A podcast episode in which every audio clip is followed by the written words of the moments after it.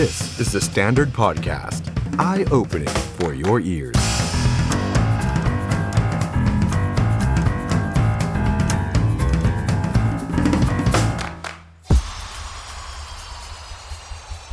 ครั้งแรกครับเมื่อ The Standard กระโดดเข้าสู่โลกของ NFT กับคอลเลกชันที่ใช้ชื่อว่า The Standard NFT Club ครับ เมื่อคนทำสื่ออย่าง The Standard กระโดดเข้าสู่โลกของ NFT และ ทำเป็นคอลเลกชันให้ทุกท่านได้สะสมกันครับ มี 3 ตัวละครหลักนะครับ เป็น 3 ตัวละครแรกที่พวกเราตั้งใจคราฟกันมากันอย่างมากนะครับ ตัวแรกครับคือน้องหมาฮะ Curious Dog นะครับตัวที่ 2 ครับ Shutter Eye Squirrel เป็นน้องกระรอกเป็นช่างภาพนะฮะและตัวที่ 3 ครับ พี่หมีครับจัดพอดแคสต์นั่นก็คือ Hungry Bear นะครับ3 character หลักนี้จะเป็นส่วนหนึ่งของ NFT Giveaway 100 ชิ้นแรก ที่จะมอบให้กับคุณผู้ชมทุกท่านที่ติดตามเรามาตลอดนะครับ เป็นการขอบคุณอย่างหนึ่ง แต่มีข้อแม้นิดเดียวครับ เนื่องจากสิทธิ์มีจำนวนจำกัดนะครับ เปิดให้ลงทะเบียนรับแล้ววันที่ 7 ถึง 20 มีนาคมนี้ เท่านั้น ใครสนใจนะครับ ไปศึกษารายละเอียดเพิ่มเติมได้ที่เว็บไซต์ The Standard และทุกโซเชียลมีเดียของ The Standard ครับ สวัสดีครับ ต้อนรับคุณผู้ชมเข้าสู่รายการ The Standard Now กับผมออฟชัยนนท์หานคีรีรัตน์ครับ คุณผู้ชมครับ วันนี้เริ่มต้นสัปดาห์ใหม่ครับ จันทร์ที่ 7 มีนาคม 2565 นะครับ มาเจอกันครับที่แฟนเพจ Facebook และ YouTube ของ The Standard นะครับ รายการ The Standard Now จะมาเจอกับคุณผู้ชมเป็นประจำแบบนี้นะครับ ประมาณสัก 2 ทุ่มถึง 3 ทุ่มตรงนะครับ วันนี้เรายังเกาะติดสถานการณ์รัสเซียยูเครนกันอย่างใกล้ชิดนะครับ จริงๆ วันนี้เรามีรายการพิเศษไปนะฮะช่วงสักประมาณ 3-4 โมงที่ผ่านมานะครับกับดรวิทย์ แล้วก็คุณอ๊อฟพลวุฒินะครับอ้าวแต่ว่ามา2ทุ่มวันนี้นะครับเราก็จะมาเกาะติดกันต่อแล้วก็จะมาสรุปรวมเหตุการณ์ที่เกิดขึ้นสั้นๆนะครับใครไม่ค่อยมีเวลามาดูรายการเราได้นะครับ แล้วเดี๋ยวหลังจบรายการนะครับเราก็จะมีคลิปสั้นๆ ที่เป็นไฮไลท์ของรายการเนี่ยลงใน YouTube ให้คุณผู้ชมได้ติดตามกันด้วย เพราะฉะนั้นใครที่เข้ามาแล้วนะครับคอมเมนต์คุยกันครับฝากกดไลค์กดแชร์ไลฟ์นี้ด้วยนะครับวันนี้เดี๋ยวอีกสักครู่เดียวครับ จะเจอกับรองศาสตราจารย์ ดร สมชาย ภคภาสน์วิวัฒน์นะครับแขกรับเชิญของเราในวันนี้นะครับคุณผู้ชมครับใครที่เพิ่งเข้ามา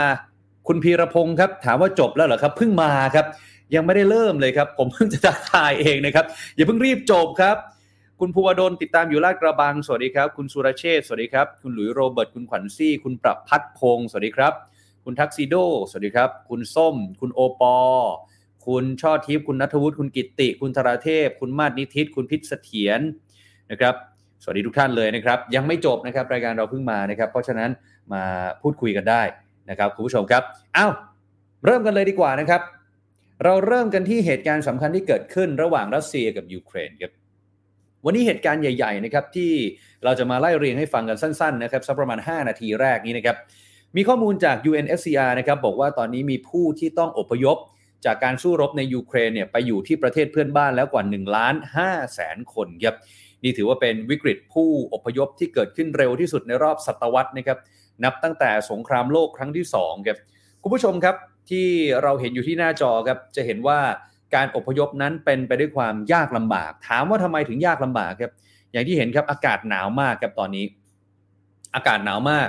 เรื่องของระบบขนส่งสาธารณะมีปัญหาแน่นอนนะครับ เพราะว่าคนเนี่ยแห่แหนกันไปในเวลาเดียวกันจำนวนมากๆครับบางคนมีข้าวมีของ บางคนมีสัตว์เลี้ยง บางคนมีลูกเล็ก บางคนมีผู้ป่วยมีคนชรานะครับนี่ฮะและระหว่างที่รอการอพยพก็ต้องมาผิงไฟกันด้วยเพราะว่าอากาศหนาวเหน็บจริง ๆ นะครับคุณผู้ชมครับ นี่คือตัวเลขเบื้องต้นที่ UNHCR เขาประเมินเอาไว้ครับแล้วก่อนหน้านี้ครับอีกหนึ่งเรื่องที่ทำให้การอพยพนั้นเป็นอุปสรรคคืออะไร ก็คือการที่รัสเซียประกาศว่าจะหยุดยิงชั่วคราวใน 2 เมืองที่จะเปิดโอกาสให้ได้อพยพนะครับนั่นก็คือมาริอูปอลครับเมืองยุทธศาสตร์ใกล้กับทะเลดำและเมืองโวโนวาก้าครับทางตะวันออกของยูเครน แต่ปรากฏว่าในความเป็นจริงแล้วยูเครนบอกว่ารัสเซียยูไม่เห็นหยุดยิงเลยอะ นะยูเครนบอกว่ารัสเซียไม่ปฏิบัติตามข้อตกลงหยุดยิงนะครับ เพราะฉะนั้นการอบพยพก็เป็นไปด้วยความยากลำบาก มันไม่สามารถอบพยพได้แบบเต็มเม็ดเต็มหน่วย บางทีอบพยพอยู่ก็ต้องหยุด บางทีอพยพไม่ได้เลยด้วยซ้ำไปนะครับคุณผู้ชมครับมีรายงานว่าที่เมืองวโนวากาเนี่ยการอพยพเกิดขึ้นแค่แป๊บเดียวเท่านั้น มีแค่ 400 คนครับที่อพยพได้สำเร็จนะครับคือจริง ๆ แล้วทางผู้ว่าการภูมิภาคดังกล่าวบอกว่าอยากจะอพยพให้ได้มากกว่านี้ครับแต่ก็ต้องหยุดเพราะ รัสเซียยิงไม่หยุดเลยครับ รัสเซียหยุดแป๊บเดียวแล้วก็ยิงอีกแล้ว ขณะที่รัสเซียบอกว่าอะไรครับ รัสเซียบอกว่าโนเลย ที่ไอจะต้องยิงเนี่ยเพราะอะไร เพราะว่ามีกลุ่มชาตินิยมในยูเครนนะครับ โดยเฉพาะที่เมืองมาริอูปอลกับบัวโนวากาเนี่ยเป็นฝ่ายขัดขวางการอพยพต่างหากเล่า รัสเซียเนี่ยเคารพข้อตกลงหยุดยิงนะ แต่กองกำลังยูเครนคุณนั่นแหละ ที่มาเสริมการป้องกันเพิ่มเติมทำไม เพราะฉะนั้น มันก็เลยไม่เกิดการหยุดยิงขึ้นคุณผู้ชมครับ ก็เป็นปัญหานะครับการอพยพตอนนี้มันยังทำไม่ได้ร้อยเปอร์เซ็นต์นั่นเอง ขณะที่ประธานาธิบดีวโลดิเมียร์เซเลนสกี้ของยูเครนครับได้เผยแพร่คลิปล่าสุดครับ ออกมาแถลงด้วยชุดที่เราคุ้นเคยกันดีนะครับ ก็จะเป็นเสื้อยืดประมาณนี้นะฮะบอกว่าสนามบินพลเรือนในเมืองวินิเซียทางภาคกลาง ถูกรัสเซียทำลายลงแล้วครับ โดยมีรายงานว่ารัสเซียนั้นยิงขีปนาวุธ 1 ลูก และจรวดอีก 8 ลูก โจมตีในหลาย ๆ จุดภายในเมืองวินิเซียครับและนั่นทำให้เซเลนสกี้ครับได้ออกมาเรียกร้องนะครับขอให้ชาติตะวันตกรวมถึงสหรัฐอเมริกานั้น บังคับใช้เขตห้ามบินในยูเครนได้ไหม เพื่อไม่ให้รัสเซียนั้นสามารถใช้ขีปนาวุธ และเครื่องบินรบในการโจมตีทางอากาศ และต้องการที่จะปกป้องชีวิตของประชาชนยูเครนครับแต่ทีนี้เนี่ย ทางเซเลสกี้ก็บอกว่า ถ้าท้ายที่สุดแล้ว ชาติตะวันตกและสหรัฐนั้น ไม่ทำตามนี้เนี่ยคือไม่ปิดน่านฟ้า ไม่ให้เครื่องบินรบ ไม่ช่วยเหลืออะไร แปลว่าพวกคุณต้องการให้เราถูกฆ่าอย่างช้าๆหรือเปล่าเซเลนสกี้ว่าแบบนั้นนะครับ แต่ทีนี้ทางเซเลนสกี้ยังบอกด้วยนะครับว่ากองทัพรัสเซียเนี่ยกำลังเตรียมความพร้อมที่จะทิ้งระเบิดเพิ่มเติมในเมืองโอเดสซา ซึ่งเป็นเมืองใหญ่อันดับ 3 และเป็นเมืองสำคัญที่ติดทะเลดำทางตอนใต้ของยูเครนครับมีประชากรอยู่ในเมืองนี้ประมาณเกือบ 1 ล้านคนเซเลนสกี้ย้ำว่าประชาชนในเมืองยังพร้อมที่จะสู้ครับแล้วก็ต้องเตรียมกับสถานการณ์ที่อาจจะถูกโจมตีได้ทุกเมื่อ ถ้าตามหน้าจอคุณผู้ชมจะเห็นว่านี่ฮะภาษาอังกฤษบอกเลยนะครับ คุณต้องการให้เราถูกฆ่าอย่างช้าๆหรือเปล่านะชาติตะวันตกและสหรัฐอเมริกานี่ครับแล้วก็บอกด้วย นะครับว่าเรื่องนี้มันเป็นความรับผิดชอบของผู้นำชาติตะวันตกเช่นกัน you also want us to be slowly killed นะครับแต่ว่าซเลนสกี้แกก็พูดภาษาของแกนะฮะไม่ได้พูดเป็นภาษาอังกฤษนะครับเอาทีนี้คุณผู้ชมครับอีกหนึ่งข้อมูลที่น่าสนใจครับที่ทีมข่าวของเราไปหามาครับสำนักข่าวทาสจากรัสเซียครับได้ประกาศรายชื่อประเทศที่ไม่เป็นมิตรกับรัสเซียพูดง่ายๆก็คือประเทศที่ได้ออกแถลงการคว่ำบาตร ออกแถลงการอยู่ฝั่งตรงข้ามกับรัสเซีย คุณผู้ชมครับ มีรายชื่ออยู่หลายประเทศ มาดูกันหน่อยมีประเทศไทยไหมครับ ออกมามีสหรัฐแคนาดา ประเทศในสหภาพยุโรปสหราชอาณาจักร ยูเครน มอนเตเนโกรสวิตเซอร์แลนด์อัลเบเนีย อันดอร่าไอซ์แลนด์ลิกเทนสไตน์โมนาโก นอร์เวย์ซานมาริโนนอร์ทมาซิโดเนีย ญี่ปุ่น เกาหลีใต้ ออสเตรเลีย ไมโครนีเซีย นิวซีแลนด์ สิงคโปร์ และไต้หวันครับ ไม่มีรายชื่อของประเทศไทยนะครับ เอาละสิ รัสเซียจะดำเนินการอย่างไรต่อไป เพราะว่าสักเมื่อวานหรือเมื่อวานซืนเนี่ยวลาดิเมียร์ปูตินเพิ่งจะบอกเนี่ยประเทศไหนที่คว่ำบาตรรัสเซีย ประเทศนั้นเท่ากับประกาศสงครามกับรัสเซียด้วยนะครับเอาละครับคุณผู้ชมครับ เราจะมาพูดคุยแล้วก็วิเคราะห์กับสถานการณ์ที่เกิดขึ้นล่าสุด ระหว่างรัสเซียกับยูเครนว่าณวันนี้ครับกำลังจะก้าวเข้าสู่วันที่ 12-13 แล้วเนี่ยนะครับสถานการณ์ภาพรวมณปัจจุบันนี้เป็นอย่างไร วันนี้เราจะมาพูดคุยกับรองศาสตราจารย์ ดร สมชายพักขพาศวิวัฒน์ครับอาจารย์สมชายอยู่ในไลฟ์กับเราแล้วครับอาจารย์สวัสดีครับ ครับสวัสดีครับ อาจารย์ครับต้องรบกวนอาจารย์มาพูดคุยกันอีกสักรอบนะครับ เพราะว่าตอนนี้สถานการณ์นี่ยังยิงกันอยู่เลยนะครับ อาจารย์ภาพรวมก่อนเลยแล้วกันนะครับ อาจารย์ผ่านมา 10 กว่าวันแล้ว ตอนนี้ภาพรวมการกระหน่ำยิงโจมตีของรัสเซียกับยูเครนนั้นเป็นอย่างไร และยูเครนป้องกันตัวเองได้มากน้อยขนาดไหนครับ สถานการณ์นะต้องยอมรับว่าทั้ง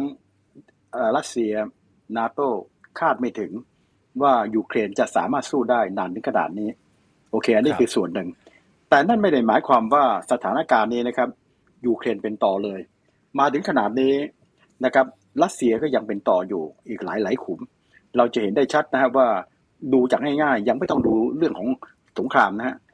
เซเลนสกี้ต้องบอกนะ เฮ้ย บอกนาโต้คุณอ่อนแอมากทำไมไม่ทำโนฟรายโซนเขตที่ไม่มีการบินสองทำไมคุณไม่เล่นงานเขาหนัก เรื่องของอะไรครับ เรื่องน้ำมัน คุณควรจะหยุดรับแล้วนะครับ เห็นไหมยังครับได้อย่างที่ตะกี้พูดนะ slowly kill นะครับครับเห็นไหมครับ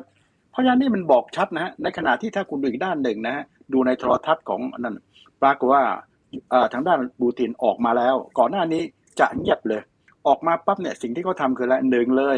บอกว่ามันเป็นไปตามขั้นตอน แม้พูดง่ายวงเล็บไม่บอกมันจะช้าหน่อย แต่เขาไม่ได้พูด แต่หมายถึงเป็นไปตามเกม อันที่หนึ่งครับกับอันที่สองเขาบอกเลยใครที่ตายนะไม่เป็นไร เราจะเรียกว่าอะไรให้อ่าช่วยเหลือครอบครัวเขาอย่างเต็มที่นะครับและอันที่สามก็ออกมาบอกว่าใครก็ตามที่มาช่วยยูเครน เองคอยดูแล้วกันโดนหนักเลยครับเพราะฉะนั้นอืมในลักษณะนี้นะครับ มันอธิบายได้ชัดว่า ผู้นำทั้งสองเนี่ยบอกถึงอะไร แล้วเราจะเห็นว่ามีข่าวอีกอันหนึ่งที่มีบอกว่าทางด้านนาโตกับทางด้านของอะไรครับสหภาพยุโรปกำลังเตรียมการสำหรับรัฐบาลพลัดถิ่นจำได้ไหมครับที่มีการคุยคุยกัน อันนี้ก็เป็นใช่ครับเรื่องที่พูดกันมา เพราะฉะนั้นถ้าเราดูจากสถานการณ์เอ่อในการรบนะฮะอย่างที่คุณบอกเลย ตอนนี้เขายึดอะไรได้ครับเคอร์ซันนี่สำคัญมาก แต่ก็ไปแล้วเคอร์ซันนะฮะทางใต้ครับตอนนี้เขากำลังเล่นงานมาริอูโปล ซึ่งมาริอูโปลเนี่ยก็สำคัญมาก นะครับ แล้วก็ที่สำคัญก็คือ ถ้าสามารถยึดโอเดสซาได้แต่โอเดสซายังยึดไม่ได้นะครับ ถ้าได้ปั๊บเนี่ยทางด้านใต้เนี่ยเขาควบคุมหมดเลยโอเดสซามาทางเคอร์ซันมามาริอูโปลไปถึงทางด้านของดอนบัส และยังมีที่สำคัญอีกอันหนึ่งก็คือว่าเอ่อตัวที่กำลังเล่นกันอยู่คือคาคาร์คิฟคาร์คิฟทางเหนือแล้วก็ครับครับแต่อีกอันหนึงถ้าจำไม่ผิดเชอร์นีเอ่อเชอร์นีฮิฟเชอร์นีเชอร์นีเชอร์นีฮิฟซึ่งก็อยู่ครับทางเหนือที่สำคัญ เพราะนั้นนี้เขายังยึดไม่ได้ เมืองสำคัญสามอันนะฮะยังยึดไม่ได้ เพราะฉะนั้นทางด้านยูเครนก็สามารถสู้ได้ แต่สิ่งหนึ่งที่เขายังมีความได้เปรียบอยู่ข้อแรกเลยนะครับเขาใช้กองกำลังของเขาเนี่ยประมาณตอนนี้แค่เก้าสิบเปอร์เซ็นตบางแห่งบอกเก้าสิบห้าแสดงว่าเขายังมีกองกำลังยังไม่พูดถึงกองกำลัง ถ้าเขาได้มาจากความช่วยเหลือของทรานนิสเทรียทรานนิสเทรียก็คือเป็นกบฏที่ทางรัสเซียช่วย ให้หลุดออกมาจากมอลโดวาอันนี้อยู่ทางตอนใต้นะครับ อันนี้คือส่วนหนึ่ง อันที่สองเขากำลังเปลี่ยนยุทธศาสตร์ ยุทธศาสตร์นี้เขาใช้ชนะนะครับเอ่อพวกกบฏเชชเนียในปี 1999 แล้วก็ครับชนะซีเรียในปี 2000 กับ 16เอ่อยุทธศาสตร์อันนี้ก็คือว่าข้อข้อสำคัญก็คือข้อหนึ่งเลยนะครับ ก็คือเป็นการเอ่อใช้เรียกว่าเฮี้ยมมากขึ้น โหดมากขึ้น แล้วก็อืมเป้าหมายเขาก็คือพลเรือนแล้วครับ ยิงทางด้านครับทางด้านอะไรครับ ทางด้านโรงพยาบาลยิงอะไรต่างๆเหล่านี้ เพื่อที่จะพวกพลเรือนที่มีการต่อต้านโดนยิงแหลกเลย ยิงทั้งด้านโทรทัศน์ยิงด้านต่างๆ อันนี้บอกได้เลยครับว่ากำลังเตรียมตรงนี้ที่เขาได้ชัยชนะสองก็คืออบล้อม encircle โอบล้อมเพื่อให้คนเนี่ยนะเข้าไปอยู่ในกลุ่มหนึ่งเขาเรียก urban เสร็จแล้วก็ตัดน้ำตัดไฟตัดอะไรต่างๆเหล่านี้ อย่างที่เขากำลังใช้อยู่กับทางมาริโอโปซึ่งอันนี้เขาได้ผลมาที่สองแห่งแล้วนะครับเพราะฉะนั้นกำลังใช้ที่ตรงนี้ อันที่สามเขายังขู่ด้วยซ้ำว่ามีการจะใช้นิวเคลียร์ ทีนี้ต้องทำความเข้าใจนิดหนึ่งว่าจริง ๆ แล้วก็มีการวิเคราะห์ว่าเฮ้ยเขากำลังใช้ขู่ แต่ว่าขู่แบบนี้ไม่ได้หมายความว่าค่ายขู่เพราะเล่นกับทางด้านของปูติน ในกรณีก็คือขู่อย่างแม็กซิมัมถ้าขู่อย่างแม็กซิมัมก็คือเป็นยุทธศาสตร์ที่เขาใช้นะฮะเปลี่ยนแปลงในปี 2020 เขาเรียกว่า escalate to de-escalate หมายความว่าถ้าเจอสถานการณ์ที่มันชักช้าหรือชักจะเรียกว่ามันไม่ได้ผลเต็มที่ ต้องเล่นหนัก เล่นหนักเล่นอะไรครับ เอาถึงสุดๆเลย เพราะฉะนั้นเล่นหนักครับนี่ก็คือ ยุทธศาสตร์ในการเล่นทางด้านพลเรือน เล่นถึงสุดๆ ก็คือเรื่องของนิวเคลียร์นะครับอืมพอเล่นนิวเคลียร์ปั๊บจริง ๆ อาจจะเป็นการขู่ แต่สิ่งหนึ่งก็คือ นะพูดถึงบุคลิกภาพจากด้านปูตินยอมแพ้ไม่ได้ เพราะฉะนั้นในกรณีนี้เขาถือว่าเขามีสิทธิ์อธิบายง่าย ๆ ก็คือว่าขณะเนี้ยนะครับ เขาสามารถขู่ใครต่อใครได้ เพราะว่าประเทศที่จะมาสู้เขาได้นะครับ พอฟัดพอเหวียง ถ้าเป็นลักษณะของการทำสงคราม คล้ายๆ สงครามโลก คือเขาเรียกว่านิวเคลียร์แบบ strategic นิวเคลียร์ซึ่งในกรณีนี้รัสเซียกับอเมริกาจะมีจำนวนใกล้เคียงกัน ประมาณอืม5,000 กว่าเอ่อลูกนะครับ จีนไม่ต้องพูดถึงก็มีแค่ 320 โอเคนะครับแต่ว่าทางด้านรัสเซียกับอเมริกาต่างฝ่ายต่างรู้ว่าจะไม่เกิดสถานการณ์นี้เพราะสถานการณ์นี้นะต่างคนต่างพังเพราะภายใต้ขอบเขตทางด้านของปูตินดีดลูกคิดแล้วครับสถานการณ์นี้เราจะไม่เล่น คุณก็ไม่เล่นผมก็ไม่เล่น แต่ถ้าเป็นอีกอย่างหนึงเขาเรียก tactical nuclear tactical ครับ nuclear เนี่ยครับเป็นนิวเคลียร์ที่ใช้สำหรับเป้าหมายระยะสั้น และเข้าใกล้ ปรากฏว่ารัสเซียมีเหนือทางนาโตนะครับจากข้อมูลที่อาจารย์มีอยู่ เขามีประมาณเกือบ2,000ลูกครับ เพราะนาโตอืมเนี่ยพูดง่ายๆนะครับ ถ้าไม่เอาเรื่องสงครามกับอเมริกาเนี่ย ไม่มีทางสู้ทางด้านของเออทางด้านของรัสเซียเลยนะครับ ถ้าเขาใช้ตัวนี้ และยิ่งถ้าใช้กองกำลังที่ว่าคอนเบนอาร์มยิ่งไม่มีทางสู้เลย เห็นไหมครับ เพราะฉะนั้นคุณจะสังเกตดูว่าทำไมปูตินถึงกล้าคูอย่างนั้นคูอย่างนี้นะครับเพราะฉะนั้นก็เพราะว่าเขามีความได้เปรียบแม้กระทั่งฮังการีนะครับซึ่งอยู่ในนาโตนะครับวันนี้ข่าวเพิ่งออกในในในในในหนังสือพิมพ์ของสเปนเพิ่งจะออกมาเนี่ยนะครับปรากฏว่าฮังการีนั้นเป็นส่วนหนึ่งของนาโตประกาศชัดว่าเฮ้ยจะไม่ยอมส่งอาวุธ ไม่เป็นที่ที่จะใช้ฮังการีเป็นเป็นสถานที่ส่งอาวุธกับยูเครน แต่เขาอนุญาตให้ คุณส่งอาวุธมา แล้วผมส่งอาวุธไปยังประเทศอื่นนาโต้และประเทศอื่นนั้นเนี่ยส่งไปดูยูเครนอีกเรื่องหนึ่งอันนี้เห็นได้ยังครับ แม้กระทั่งประเทศในนาโต้ยังขู่และยิ่งรัสเซียยังขู่เลยบอกเลย ประเทศนาโต้อันไหนเนี่ยนะครับ ที่อะไรครับมีส่งอาวุธ เช่นมีการคุยกันว่า จะให้ใช้อาวุธของรัสเซีย จากโปแลนด์ส่งให้กับยูเครน แปลกใจไหมครับทำไมเป็นอาวุธ เพราะว่าจำได้ไหมครับ โปแลนด์สมัยก่อนเนี่ยเป็นส่วนหนึ่งของกติกาสัญญาวอร์ซอ เพราะฉะนั้นเขาก็จะมีอะไรครับไอ้พวกอาวุธแล้วก็ train อย่างนี้ แต่ถ้าเป็นอาวุธของอเมริกันเนี่ยพวกโปแลนด์จะไม่รู้ เพราะฉะนั้นวิธีการก็คือให้ส่งอาวุธแล้วก็อเมริกาจะทดแทนอาวุธ ให้กับทางโปแลนด์ป้องกันตัวเองนะครับด้วยอาวุธของอเมริกา ปรากฏรัสเซียขู่เลย ถ้าเอ็งทำแบบนี้เท่ากับว่าเหมือนกับเหมือนกับประกาศสงครามเพราะขนาดนี้ยังไม่กล้าทำอะไรต่างๆเหล่านี้เลย เพราะฉะนั้นอย่าไปแปลกใจเลยถึงขู่ว่าคุณครับเล่นงานเรื่อง อะไร no fly zone คุณโดนเล่นงานแน่ เท่ากับว่าคุณกำลังเข้ามาทำสงคราม เพราะคุณสังเกตดูว่าก่อนหน้านี้ยูเครนจะบอกว่าพวกนาโต้ฮิสเทีย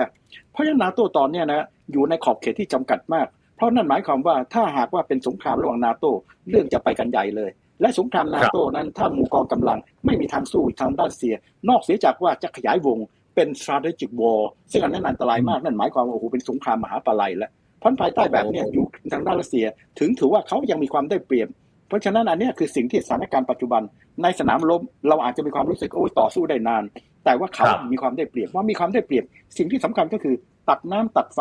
และไอ้ตรงที่เป็นเขาเรียกว่าโลจิสติกที่จะส่งไม่ใช่ของง่ายเลย เห็นไหมครับเพราะฉะนั้นแม้กระทั่งส่งอาวุธที่นาโตมีการเปลี่ยนนะก่อนหน้านี้อาวุธที่ส่งไปเป็น defensive แต่ตอนหลังนาโตชักจะเรียกว่าเฮ้ยเอ่อต้องเอาละเป็น offensive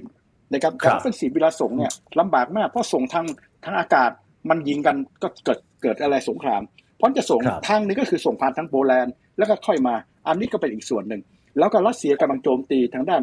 อะไรครับโรมาเนียว่าเครื่องบินอะจริง ๆ แล้วพอเล่นงานปั๊บกลับไปโรมาเนียเขาตักเตือนนะเองระวังนะครับเพราะสถานการณ์ขนาดนี้ก็พูดง่ายรัสเซียนั้นยังมีความได้เปรียบนะอีกเยอะมากเลย กองกำลังเรื่องของนิวเคลียร์ เขายังไม่ได้ใช้เต็มที่เลยนะครับ อันนี้คือส่วนที่สถานการณ์อยู่ที่ขนาดนี้ครับ ครับ ถ้าอย่างนั้นแล้วเมื่อกี้นี้ที่อาจารย์พูดถึงเรื่องของ no fly zone หรือว่าเขตห้ามบินที่ประธานาธิบดีของยูเครนแกเรียกร้องให้นาโต้เข้ามาอยู่เนี่ยนะฮะอาจารย์คิดว่านาโต้กับสหรัฐจะยื้อแบบนี้ไปได้เรื่อยๆไหมฮะในเมื่อสถานการณ์ตอนนี้มันดูจะยืดเยื้อ วันดีคืนดีสักวันหนึ่งนาโต้กับสหรัฐจะลงมาเข้าร่วมกับสงครามนี้ไหมฮะในมุมมองของอาจารย์ เราจะสังเกตดูนะฮะว่านาโต้ ไม่อยากที่จะเพราะว่าสถานการณ์แบบนี้นึกออกไหมครับหนึ่งยูเครนไม่ได้สมาชิกนาโต้นะครับและต่อให้สมมุตินะฮะถ้าเป็นสมาชิกนาโต้มันมีข้อหนึ่งคือข้อห้าข้อห้าบอกว่าถ้าประเทศสมาชิกถูกคุกคามจากภายนอก ประเทศอื่น ๆ ต้องช่วยเหลือ อันนี้เป็นส่วนหนึ่งที่ทำให้ในสงครามเย็นน่ะประเทศยุโรปรอดพ้นจากสหภาพโซเวียต เพราะฉะนั้นในกรณีด้วยสิ่งที่คนเกรงว่านะแม้กระทั่งในประเทศนาโตเอง ตอนสมัยทรัมป์ก็จะบอก เฮ้ยตกลงถ้าเกิดบุกจริง ๆ ถ้าเราเป็นนาโต้คุณจะช่วยไหมนี่คือเหตุผลที่คนชักไม่ไว้ใจ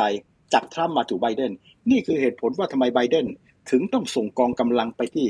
อะไรครับลัตเวียลิทัวเนียเอสโตเนีย แล้วก็ทางด้านของอทางด้านโปแลนด์ แล้วก็มีส่งกองกำลังแต่ไม่ไม่ถาวรนะครับ เพราะว่าตามข้อตกลงที่นาโต้ทำกับทางด้านรัสเซียในปี 1997 บอกเลยว่าในประเทศใหม่จะไม่มีกองกำลังถาวร อันที่สองจะไม่มี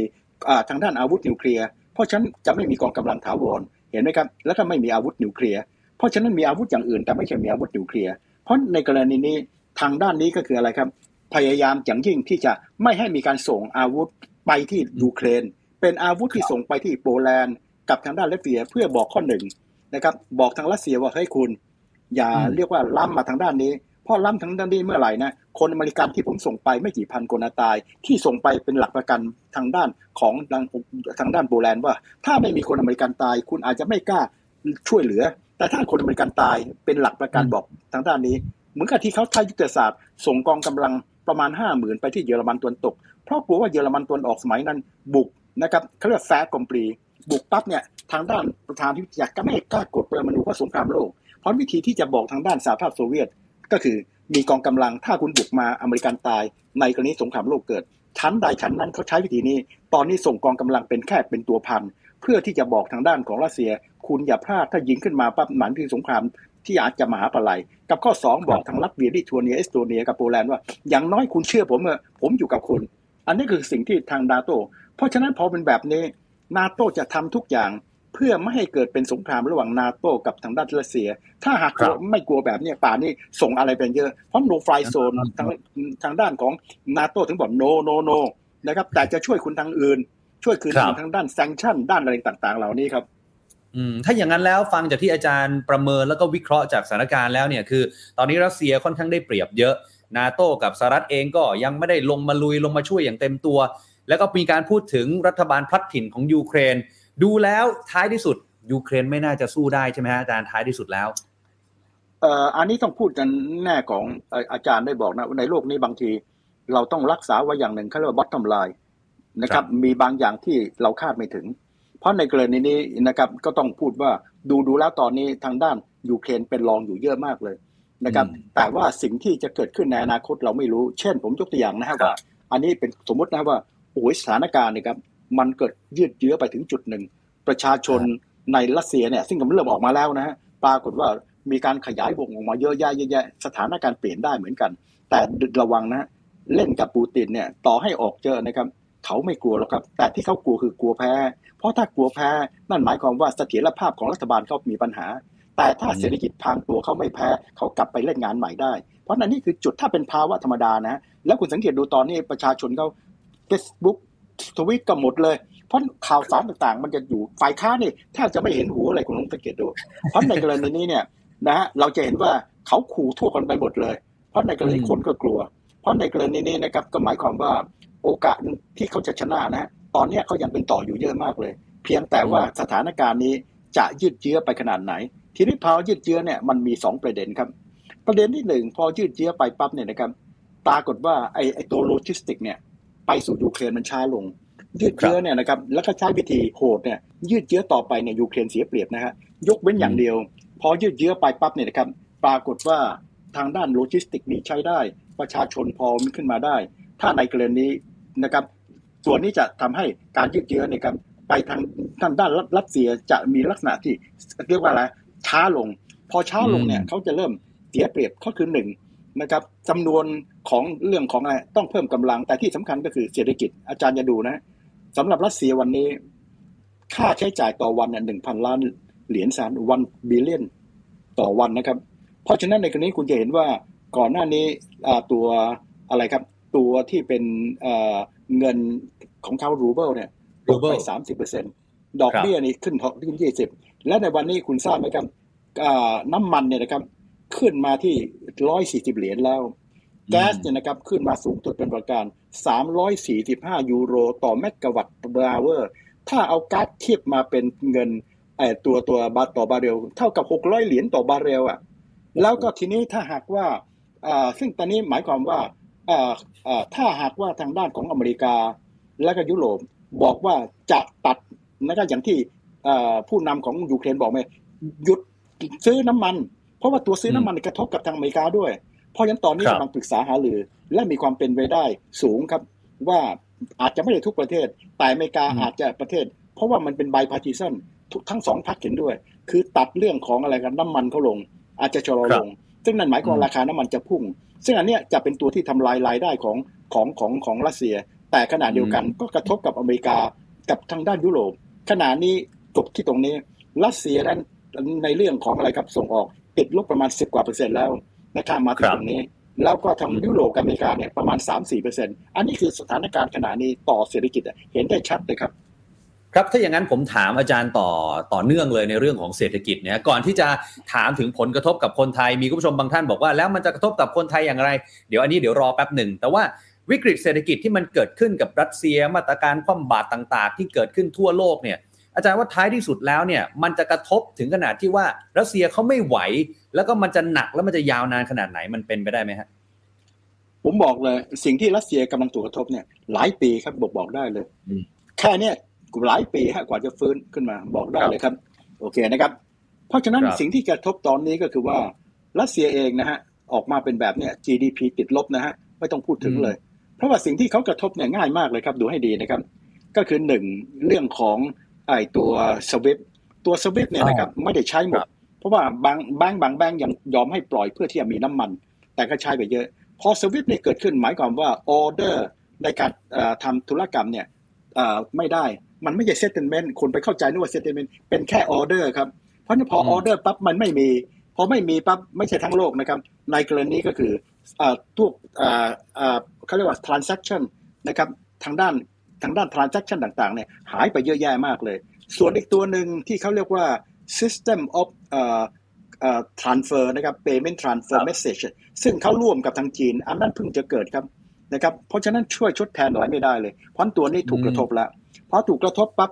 มีการเอ่ออะไรครับไม่มี export ในด้านที่เกี่ยวข้องกับทางด้านของอะไรครับ เรื่องของเทคโนโลยี เช่นพวกอะไรครับเอ่อพวกเอ่อที่เอามาใช้ในการทำเรื่องของ aerospace นะครับเรื่องของอะไรครับเรื่องของ defense คือด้านด้านความมั่นคงกลายเป็นอันหนึ่งเรื่องของไบโอเพราะอันนี้ก็จะกระทบในแง่ไหนครับในแง่ของการผลิตของเขา ซึ่งจะเอามาผลิตเอามาใช้ตั้งเยอะแยะนะครับแล้วกันที่สามก็คือเรื่องของการที่ถูกฟรีซเรื่องของเงินพวกโอลิกาอะไรต่างๆ ที่เราเคยคุยกันนะครับซึ่งอันนี้ก็มีการเนมอะไรต่างๆเหล่านี้ ก็ถูกกระทบฟรีซหมด อันที่สี่เขามีเงินสำรองเยอะจริงครับหกแสนสามหมื่นสี่ ล้านเหรียญสหรัฐนะครับหกแสนนะครับสูงมาก แต่ว่าธนาคารใช้ไม่ได้ เพราะว่าถูกแบนแต่ก็มีส่วนหนึ่งอยู่ในต่างประเทศถูกแบนเพราะในกรณีก็ใช้ไม่ได้ เพราะฉะนั้นสิ่งที่เขาทำอย่างที่ตะกี้คุณพูดถึงประเทศที่ถูกแบ็คลิสต์พ่อไปช่วยที่อย่างนี้บอกอะครับมีสิงคโปร์อยู่ในนั้นจำได้ไหมพวกนี้เขาจะใช่ยังไงฮะเขาจะเรียกอย่างนี้ เพราะว่าเขาต้องเขาทำอย่างนี้ บอกว่าใครก็ตามที่มีการติดต่อกับเขาพวกเนี้ยนะครับจะต้องขออนุญาตอย่างเป็นทางการ อันนี้ก็คือตัวที่ถูกแบล็คลิสต์เพราะว่าเขาเองต้องมีลมหายใจอะอนุญาตแต่ต้องอนุญาตเป็นทางการสองครับพวกนี้ transaction ต้องเป็นรูเบิลโดยที่อืมอัตราแลกเปลี่ยนกำหนดในวันนั้นโดยธนาคารกลาง อันนี้คือสิ่งที่เขากำลังทำอยู่ที่ตรงนี้ โอเคนะครับครับ เพราะฉะนั้นถ้าเป็นแบบนี้ ตอนนี้เอาแค่รัสเซียอย่างเดียว ก็ก็พูดอ่าง่ายดูจากอันนี้เรื่องของเงินเฟ้อนี่มหาศาล คุณคิดดูนะครับครับมันยังไม่ต้องพูดสองประเทศนี้ยูเครนกับรัสเซียเนี่ย เท่ากับส่งออก 30%ของข้าวสาลีนึกออกครับ แล้วก็เอ่อทางด้านของข้าวบาเล่สองตัวนี้เป็นอาหารสัตว์อะเพราะว่าตัวนี้อืมเงินเฟ้อสูงเงินน้ำมันพุ่งขึ้นมาอย่างเนี้ยลองวาดภาพพอเงินเฟ้อเศรษฐกิจมันก็ติดลบสิการค้าติดลบพันตัวเนี้ยอืมเป็นผลกระทบที่เห็นได้ชัด อันนี้หลายปีครับสำหรับรัสเซียอย่างเดียวนะครับ ครับ แต่ถ้าทั้งโลกฮะเชิญฮะอาจารย์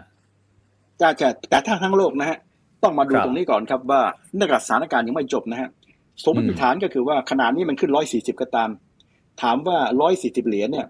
นะครับยืนได้นานไหมแต่ถ้ามีการพูดง่ายเอ่อไม่มีการซื้อน้ำมันตัวนี้อาจจะขึ้นร้อยห้าสิบมีคนพูดมาถึงร้อยแปดสิบเหรียญด้วยซ้ำนึกออกไหมครับอืมฉะนั้นสถานการณ์ที่เราจะต้องดูตรงนี้ก็คือว่า ถ้าสถานการณ์มันยืดเยื้อแล้วก็ราคาน้ำมันยืดเยื้ออันนี้อันตราย พอยืดเยื้อไปปั๊บเนี่ยเงินเฟ้อมันเพิ่มสูงขึ้นเยอะเลยนี่ก่อนในอเมริกาก็เงินเฟ้อนะครับสูงสุดในรอบ 40 ปี ยุโรปก็ตั้งแต่มีเงินสกุลยูโร 1999ประห้ามีตัวนี้เพิ่มขึ้นมา เพราะพอออกมาเป็นแบบนี้เราจะเห็นได้ชัดว่าข้อหนึ่ง พอเงินเฟ้อสูงแล้วยังมีเรื่องนะอาหารสัตว์ที่อาจารย์ได้พูดครับถึงเงินเฟ้อสูงขึ้นมาปั๊บสิ่งที่จะเกิดขึ้นต่อเศรษฐกิจนะชะงักงันละนะครับอืมเศรษฐกิจชะงักงันในแง่ไหนไอ้ตัวเงินเฟ้อมันก็ทำให้ กำลังซื้อมันหายไป ราคาหุ้นคุณนั้นตก แล้วก็ที่สำคัญอีกอันหนึ่งก็คือ ไอ้ตัวนี้นะครับมันเจอไอ้ตัวสวิปพอสวิปเนี่ยสภาพคล่องมันหายไปอะ เยอะเลย เพราะฉะนั้นในทั้งเฟดจึงมีการคิดว่าเฮ้ยตอนแรกเฟดบอกว่าเฮ้ยเดือนมีนาเนี่ยไอ้ตัว QE เนี่ยจะหมดไปเดือนละแสนสองจะค่อยๆหมดเร็ว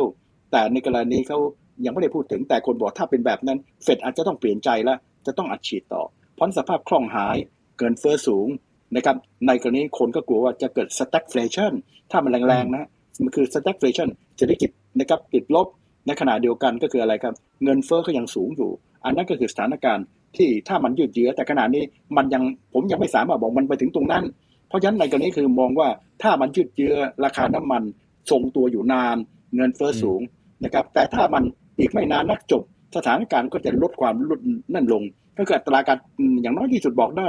ณวันเนี้ย สิ่งที่เห็นชัดก็คือตัวเลขของการขยายตัวเศรษฐกิจของโลกลดลงแน่นอน จากที่อันเทบอกว่า 4.9 ต้องก็ต้องประเมินใหม่แล้วเอ่อการส่งออกสินค้าและบริการที่เขาคิดปีนี้ 6%ต้องประเมินใหม่หมดแล้ว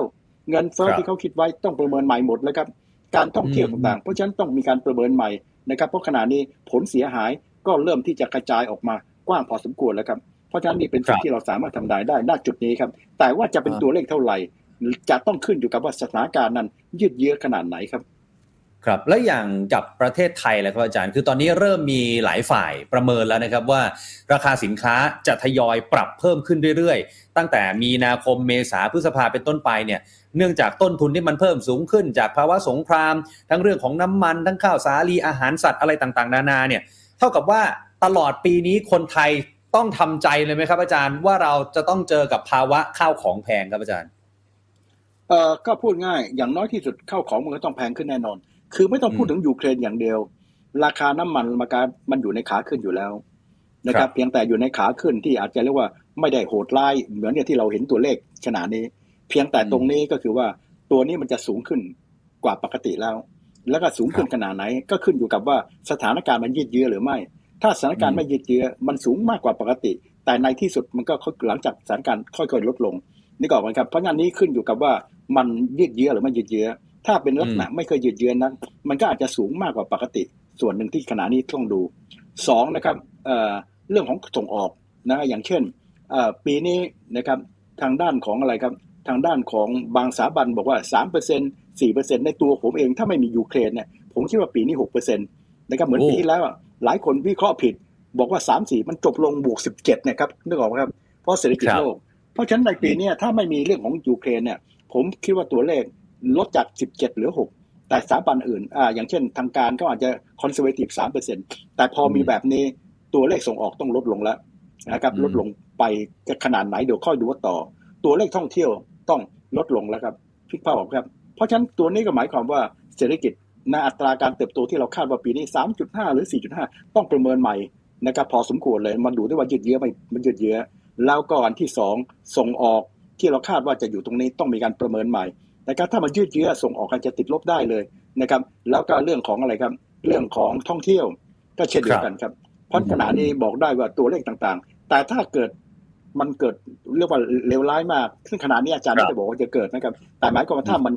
มันมันมันเอ่อต่อเนื่องยืดเยื้ออันนี้ก็เป็นสิ่งที่สามารถเกิดได้แต่ขณะนี้ยังไม่ได้เกิดถึงขนาดนั้น เพราะอย่าขึ้นไปมองโลกในแง่ร้ายจนเกินไป นะครับแต่ก็อย่างน้อยที่สุดสถานการณ์เนี่ยมันเรียกว่ามันมันรุนแรงมากขึ้นทุกที เพราะอย่างน้อยที่สุดก็คือพอบอกได้ต้องปรับตัวเลขทุกตัว ไม่ว่าจะเรื่องส่งออกเรื่องของการ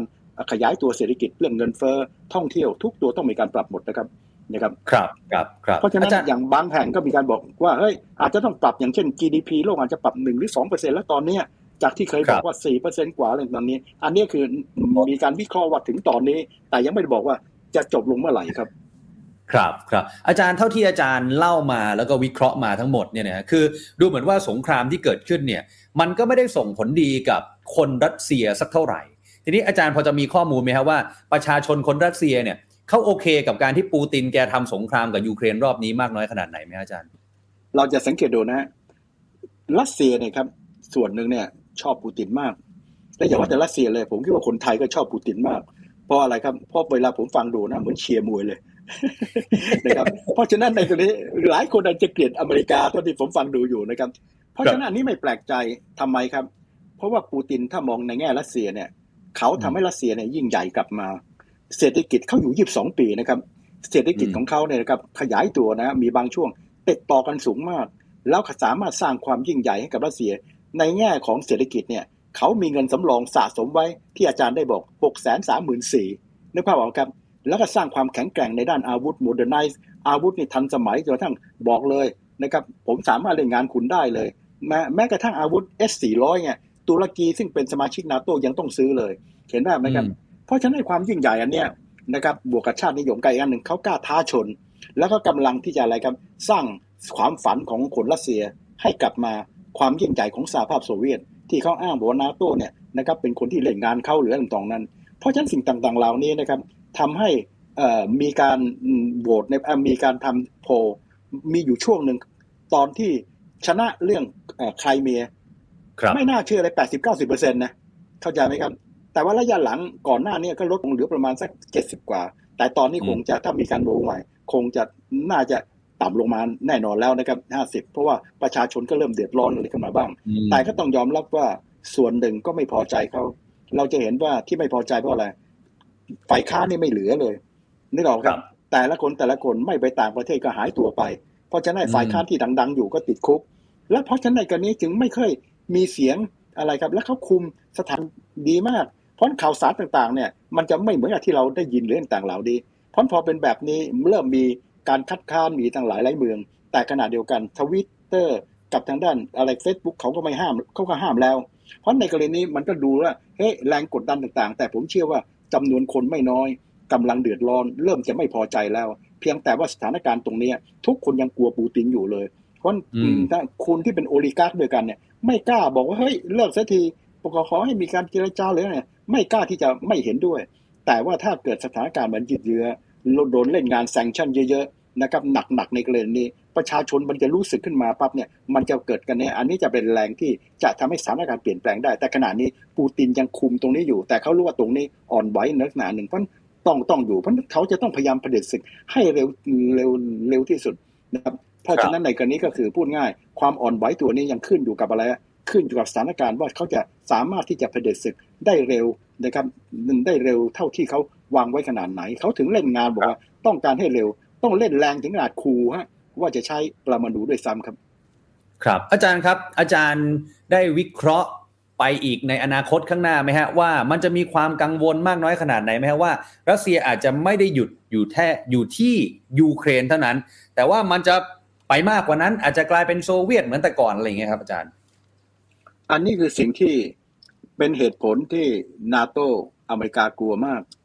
บอกได้เลย เห็นไหมครับเขาถึงบอกฮิสทีเรียไง เพราะพยายามอย่างยิ่งนักอยากช่วยยูเครนใจแทบขาด แต่ก็ไม่ช่วยเพราะกลัวรัสเซีย นี่เป็นเหตุผลว่าทำไมสมาชิกนะครับร้อยสี่สิบเอ็ดประเทศอะสังเกตดูนะครับโหวตประนามรัสเซีย และอีกสามสิบกว่านะครับไม่กล้าประนามแต่ไม่ได้เชียร์รวมทั้งจีนที่สนิทแน่นๆ มีเพียงสี่ประเทศเนี่ยที่เห็นด้วยกับรัสเซียคือเกาหลีเหนือสองซีเรียที่เขาช่วยกับอิริเทรียตำนองนั้นเห็นได้ยังครับเพ ราะฉะนั้นนี่เป็นการบอกว่าทั่วโลกกำลังเกรงแล้วครับเกรงยังไงครับ เรามาดูวิเคราะห์อันอันแรกก่อน แล้วค่อยมาที่นาโตนะ เอาก่อนเอานาโตก่อน เพราะการที่รัสเซียตอนนี้มีพลังนะครับที่เหนือนาโตอย่างที่อาจารย์ได้อธิบาย ไม่ว่าจะเป็น conventional arms เรื่องของ tactical nuclear ในกรณีนี้ เพราะฉะนั้นมีทางเดียวที่นาโตสู้กันได้ ต้องต่อสู้เป็นสงครามโลก คือใช้ strategic nuclear ซึ่งอเมริกาจับต้องเข้ามาร่วมด้วย ถ้าไม่เช่นนั้นนาโตไม่มีทางเลย เพราะฉะนั้นถ้าหากว่ารัสเซียชนะยูเครน อาจารย์บอกเลยว่าอย่างบางตำรานะเขาคิดอย่างนี้ ถ้าหากว่าชนะยูเครนหนึ่งลึงเขาจะดึง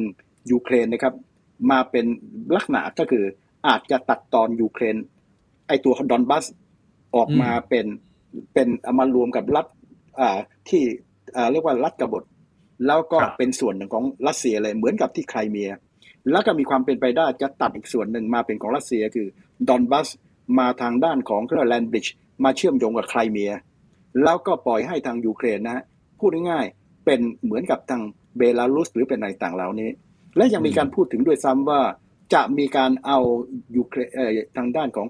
อตัวยูเครนไม่เบลารุสก็ออกมาเป็นส่วนหนึ่งของรัสเซีย ภายใต้สิ่งที่เรียกว่า confederation ไม่ใช่สหพันธรัฐนะเป็นสมาพันธรัฐก็คืออ่อนกว่าสหพันธรัฐ ถ้าเราไปดูนะเรื่องของบทวิเคราะห์ของหลายๆแห่ง มันไปถึงตรงนั้นนะครับ เพราะฉะนั้นในกรณีนี้ก็หมายความว่ารัสเซียกำลังครอง เพราะเป็นแบบนี้อะไรจะเกิดขึ้นง่ายมากเลย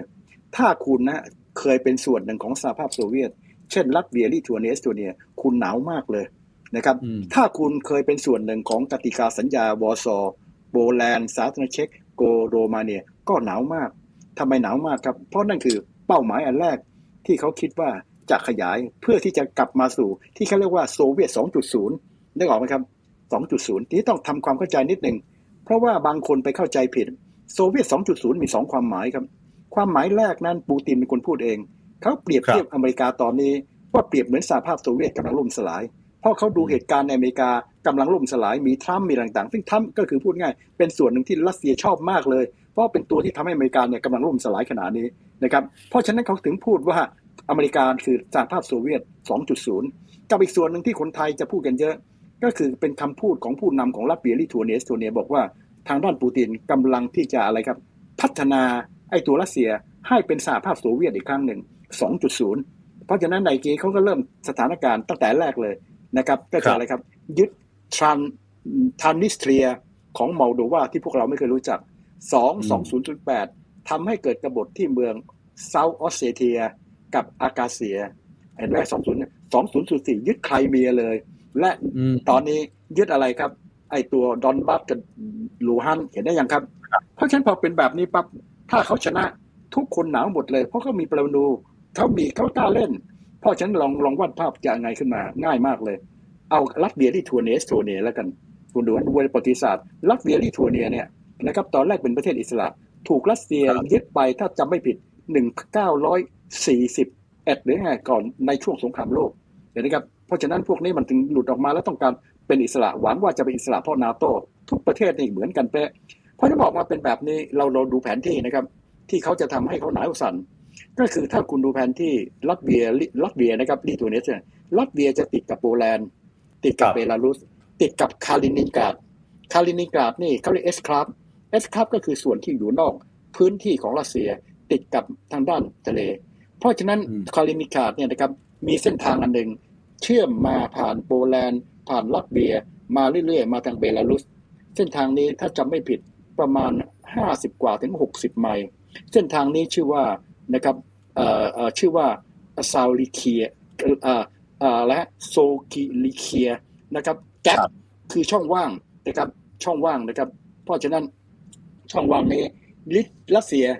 ยึดเท่านั้นเองครับ เท่ากับตัดขาดสามประเทศนี้เหมือนกับเบอร์ลินเลย ทั้งสามประเทศนี้กำลังหนาวสั่นที่เรื่องนี้ครับ ตัดไอ้ตัวเนี้ยอืมนะครับที่เกิดขึ้นนะแก๊ปตัวเนี้ยประมาณ 64 ไมล์เลยทำนองเนี้ยอันนั้นอันนี้อันที่หนึ่งอันที่สองเนี่ยครับเขาสามารถที่จะพูดง่ายอย่างที่ตอนเนี้ยคนกลัวกันมาก ว่าเขาอาจจะใช้เครื่องบินเนี่ยบินทะลุไปที่โปแลนด์กลัวเหลือเกินว่าครับจะเกิดไอ้ความเข้าใจผิด เพราะฉะนั้นขณะนี้ทางด้านนาโตกับนั่นน่ะนะครับทางด้านเสีย เพื่อป้องกันไม่ให้สถานการณ์เกิดอุบิเหตุมีช่องทางหนึ่งเขาเรียก constriction นะครับเขาเรียกว่าอะไรครับ deconstriction เอ่อ channel ก็คืออะไรครับเป็นลักษณะของการป้องกันไม่ให้เกิดเขาเรียกว่าเกิดความเข้าใจผิดนะครับ เพราะฉะนั้นในกรณีนี้ก็เป็นส่วนหนึ่งที่นาโตที่ตรงนี้ เพราะฉะนั้นในกรณีหนาวแต่ยังไม่จบครับ เพราะว่าพอมีการขยายตัวตรงนี้ มันจะเหมือนกับสงครามเย็น แต่สงครามเย็นนั้นอเมริกานะครับมีความน่าเชื่อมากเลย ว่าอะไรครับว่าจะปกป้องยุโรป เพราะว่าในกรณีถ้าหากว่ายุโรปเนี่ยไป อเมริกาก็จะถูกภัยคุกคามอย่างมหาศาล ที่อาจารย์อืมเล่าอย่างนี้เพราะว่าถ้าคุณเรียนเรื่องความสัมพันธ์ระหว่างประเทศอธิบายง่ายว่าทำไมอเมริกาถึงเปลี่ยนนโยบายอืมเขาเรียกว่า 360 องศาสองปี 200 ปีที่แล้วเขาดำเนินนโยบาย isolationism เป็นลักษณะอืมอยู่โดดเดี่ยวขนาดลัทธิมอนโร เพราะตอนนั้นน่ะทางด้านของยุโรปไม่มีภัยคุกคาม ต้องขอบคุณอังกฤษโดยไม่รู้ตัวอังกฤษทำเป็น balancer เมื่ออะไรก็ตามที่ในในในภาคพื้นยุโรป มีใครยิ่งใหญ่อังกฤษจะไปเล่นงานเช่น เล่นงานนโปเลียนพอนโปเลียนเล็กครับลงอังกฤษก็ถอย พอสงครามโลกครั้งที่หนึ่ง เยอรมันลุกขึ้นมาอังกฤษก็มาลุกกับฝรั่งเศสเพราะฉะนั้นในกรณีอเมริกาถึงดำเนินนโยบายอะไรครับไม่ยุ่งกับยุโรปหันไปยุ่งกับอืมลาตินอเมริกา คนลาตินอเมริกาถึงเกลียดอเมริกคนอเมริกันเยอะมากเลยครัทีบนี้พอมาถึงสงครามโลกครั้งที่สองปั๊บสหภาพโซเวียตยิ่งใหญ่น่ากลืน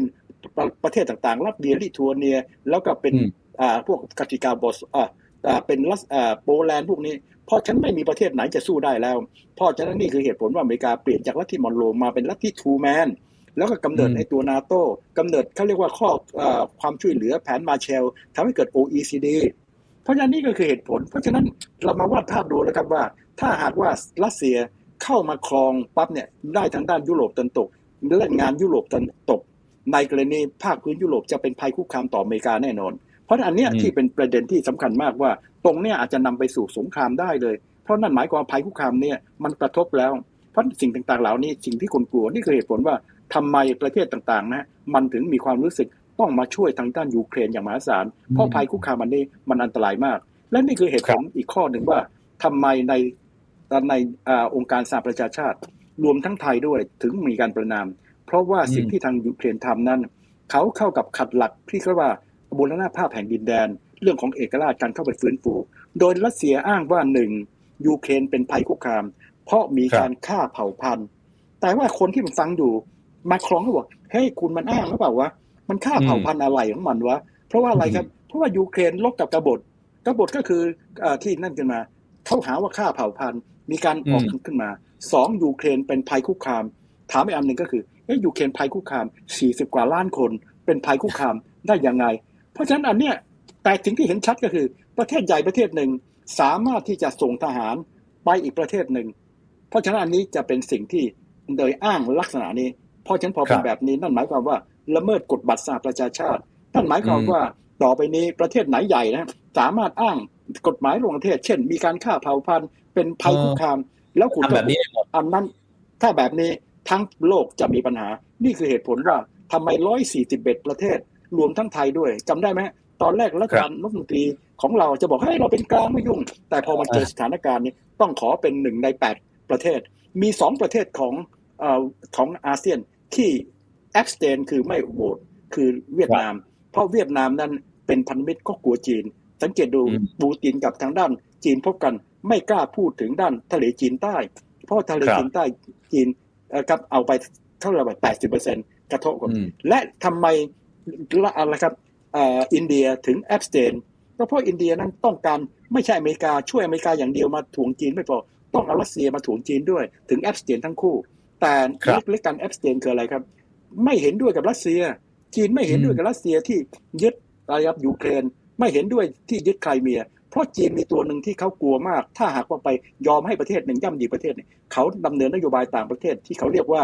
นะครับ เขาลบต่อบุรณภาพแผ่นดินแดน เพราะเขากลัวว่าถ้าไม่ทำอย่างนี้ อีกหน่อยคนก็จะมาส่งเสริมอะไรครับซินเจียงฮ่องกง เพราะฉะนั้นเราจะเห็นได้ชัดว่าการที่เขาไม่ออกเสียงเนี่ยเท่ากับว่าเขาเนี่ยไม่เห็นด้วยกับทางรัสเซีย เพียงแต่ว่ามีน้ำใจเดียวกันกับทางด้านรัสเซีย เพราะว่าถูกอเมริกาเล่นงานทั้งคู่เพราะอันนี้คือเหตุผลว่าทำไมองค์การสหประชาชาติรวมทั้งไทย จึงจำเป็นที่จะต้องมีการประนาม เพราะมิฉะนั้นเท่ากับเป็นการสร้างสิ่งที่ภาษาอังกฤษ precedent เขาเรียกว่าเป็นอะไรครับ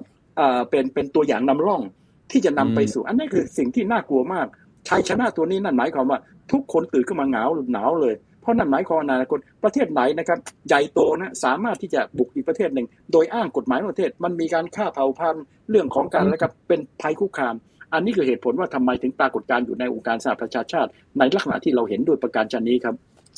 ครับผมครับวันนี้ขอบพระคุณอาจารย์สมชายนะครับ เดี๋ยวไว้โอกาสหน้าชวนอาจารย์มาพูดคุย แล้วก็วิเคราะห์ถึงสงครามกันใหม่นะครับ แต่ว่าขอให้เป็นหลังสงครามจบในเร็วๆวันนี้แล้วกันนะครับ อาจารย์ครับ วันนี้ขอบพระคุณอาจารย์นะครับ สวัสดีครับสวัสดีครับครับคุณผู้ชมครับนี่คือรองศาสตราจารย์ดร สมชายพักพาดวิวัฒนะครับ เราได้มาคุยกับอาจารย์เป็นรอบที่ 2 แล้วเพราะว่าสงครามยังดำเนินต่อไป นี่คือสงครามระหว่างรัสเซียกับยูเครนนะครับคุณผู้ชมครับ ในช่วงนี้คุณผู้ชมครับ2ทุ่ม48นาที โควิดกันหน่อยไหมฮะไม่ประมาทกาดอย่าตกครับ อย่าเพิ่งเบื่อเรื่องนี้นะครับ คุณผู้ชมครับ เพราะว่ายอดผู้ติดเชื้อระยะหลังน่ากลัวมาก ๆ ครับ ATK เราอยู่ในระดับ 20,000 30,000 40,000 ก็ไปมาแล้ว PCR ยอดแต่ละวันครับ 20,000 กว่าทุกวันครับ แล้วยอดผู้เสียชีวิตเรานิวไฮนะครับ 65 ราย และอย่าลืมคุณผู้ชมครับ ขวามือครับ ผู้ป่วยปอดอักเสบ และผู้ป่วยที่ใส่ท่อช่วยหายใจ มากขึ้นเรื่อยๆนะครับตามจำนวนผู้ติดเชื้อที่เพิ่มมากขึ้น สบคบอกว่ามีโอกาสที่เมษายน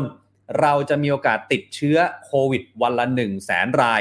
เจอแจกจบรักษาโควิดแบบผู้ป่วยนอก มาตรการนี้มันประสบความสำเร็จขนาดไหนทำไมแพทย์ชนบทเขาถึงบอกว่า มันจะเป็นเจอจอดจบ ไม่ใช่เจอแจกจบ แล้วสายด่วน 1330 ยังล่มอยู่เลย วันนี้เราจะมาพูดคุยกับคุณหมอสุพัฒน์ฮาสุวรรณกิจครับผู้อำนวยการโรงพยาบาลจนะจังหวัดสงขลา และประธานชมรมแพทย์ชนบทเกี่ยวกับปัญหาในเรื่องของโควิด -19 กันครับ คุณหมอสวัสดีครับ ครับ สวัสดีครับผมโอ้คุณหมอครับไม่เจอกันนานเลยนะครับ ตอนนี้สถานการณ์โควิดที่ทางใต้เป็นยังไงบ้างครับ เบื้องต้น ก็เยอะครับเยอะวันนี้ที่จุดสวอปของโรงพยาบาลนะที่เป็นจุดสวอปเจอเจอแจกแจกจบเนี่ยครับ ก็เราทำสวอปไปสองร้อยคน วันนี้มีผู้ใครใครรู้สึกว่าตัวเองป่วยก็เดินมานะก็ก็ทำไปสองร้อยคนเจอผู้ติดเชื้อไปร้อยี่สิบก็หกสิบเปอร์เซ็นต์สูงมากถือว่าสูงที่สุดในในประวัติศาสตร์การติดเชื้อรอบนี้ของโรงพยาบาลครับ ยังไม่นับที่รพสตเขาตรวจอีกส่วนหนึ่งนะครับ ก็ก็ถือว่าเยอะครับ ครับครับ ซึ่งตอนนี้ คุณหมอมองสถานการณ์ผู้ติดเชื้อโดยรวมในบ้านเราเนี่ยคือตัวเลขตามที่รัฐรายงานเนี่ยเราก็จะเห็นแบบที่ผมพูดไปเมื่อสักครู่นี้ แต่ว่าคุณหมอเคยบอกเคยโพสต์ลงใน Facebook ว่าตัวเลขที่แท้จริงเนี่ยวันหนึ่งเป็นแสนณวันนี้ก็ยังคิดแบบนั้นใช่ไหมฮะก็น่าจะเป็นอย่างนั้นครับ เพราะตัวเลขที่กระทรวงรายงานก็วันนี้ RT-PCR สองหมื่นหนึ่งเนาะแล้วก็ ATK สองหมื่นสี่อะไรเงี้ย ก็น่าน่าจะน้อยกว่าความเป็นจริง ก็ดูคนที่โทร สปสชนี่ก็วันละเจ็ดแปดหมื่นคน